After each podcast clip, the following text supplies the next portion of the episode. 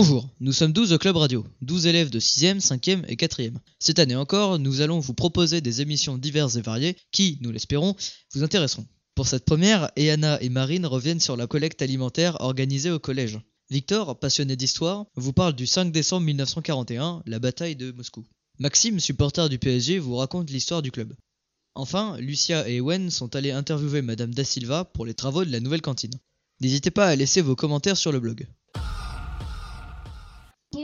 Tous. Le CVC Conseil de la vie collégienne a eu l'idée d'organiser une collecte alimentaire au profit de la Croix-Rouge de Fontainebleau. Mardi 26 novembre et jeudi 28 novembre 2019, les élèves ont pu déposer leurs dons dans le hall du collège. Grâce à vous, nous avons récolté 22 bouteilles d'huile, 24 kg de sucre, 44 paquets de lentilles, 15 boîtes de haricots rouges, 48 boîtes de concentré de tomates, 12 paquets de riz, pâtes et semoule. Merci à vous de votre générosité. Le 5 décembre, ça ne vous dit rien?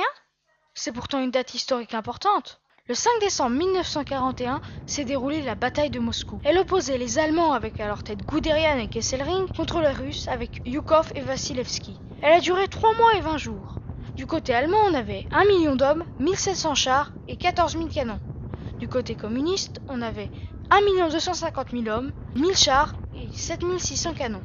Les nazis ont un meilleur armement, mais ils sont surpris par l'hiver russe, terrible en cette année, un peu comme d'habitude.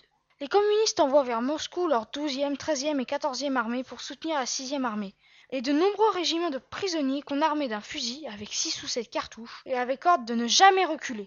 C'est la technique de la vague humaine. S'il reculait, il se faisait abattre. De plus, aucune offensive allemande n'est secrète grâce aux services secrets russes. La police russe, le NKVD, ainsi que les services d'espionnage leur annoncent les opérations Typhon et Barbarossa. L'opération Typhon, c'est l'invasion de la Russie. Staline, cependant, ne la croit pas. Et crie au mensonge, et donc, euh, il est surpris par cette attaque. Barbarossa, c'est l'attaque sur Moscou, Stalingrad et Leningrad. Du coup, les Allemands fuient devant l'armée rouge, qui en surnombre. C'est de la débandade. Ils laissent leur matériel sur place, ils fuient tous par centaines. Heureusement, sans ça, Staline aurait été vaincu et la Russie serait sortie du conflit. C'est certainement la plus grande bataille pour la Russie dans la Deuxième Guerre mondiale.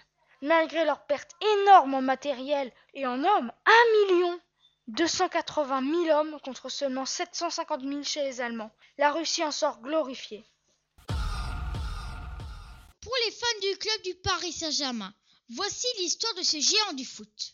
Le PSG a été créé par Guy Crescent et Pierre-Étienne Guyot le 12 août 1970. Le PSG est né de la fusion entre le Paris Football Club et le Stade Saint-Germain qui accède en 1970 en D2. La principale recrue se nomme Jean Jocaif. Et en 1971, le Paris Saint-Germain réussit son pari et monte en première division. À la fin de la saison 1971 et 1972, le PSG termine à la 16e place du classement. Mais le club se sépare en deux après des difficultés financières. La partie professionnelle du club est renommée en Paris FC et reste en D1. Tandis que PSG devient l'équipe première et jouera en division nationale. Le PSG gagne le championnat national de la saison 1972-1973 le 10 novembre 1973, le PSG fait son premier match officiel au Parc des Princes qui deviendra son stade attitré. Daniel Echter devient président du PSG en 1974. C'est sous la présidence de Daniel Echter que les joueurs tels que Mustapha Daleb ou Carlos Bianchi font leur apparition sur le maillot parisien. Suite à un scandale sur la billetterie du PSG, Daniel Echter doit céder sa place au président Francis Borrelli. Le 15 mai 1982, le PSG gagne son premier titre en remportant la Coupe de France.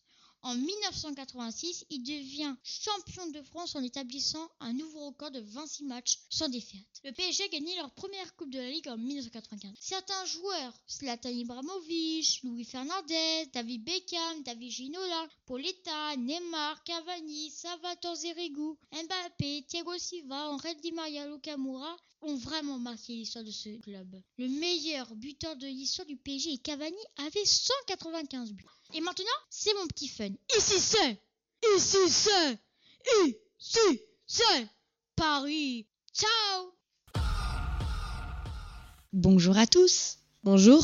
Vous avez sûrement vu Et entendu les énormes pelleteuses qui travaillent sous les fenêtres du collège. Quand nous sommes en cours de français De latin, et d'histoire. nous avons voulu savoir ce qui se cachait derrière les palissades de ce chantier. Nous sommes allés interviewer Madame Tassilva, gestionnaire du collège, pour qu'elle nous parle de ses travaux. Combien de temps euh, vont durer les travaux pour euh, la nouvelle cantine? Alors, les travaux, ils ont commencé en septembre 2019 et ils devraient durer entre deux ans et deux ans et demi.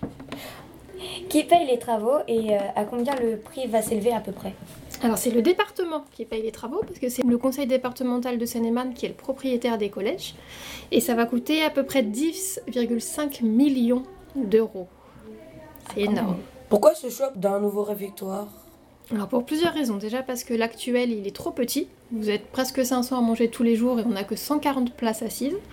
Donc il y a déjà ça. Et après parce que les locaux euh, au niveau de la cuisine sont euh, vétustes, c'est-à-dire qu'ils sont très vieux, qu'ils sont plus adaptés à la réglementation actuelle et donc il faut qu'on agrandisse tout ça. Que va devenir l'ancien réfectoire du coup?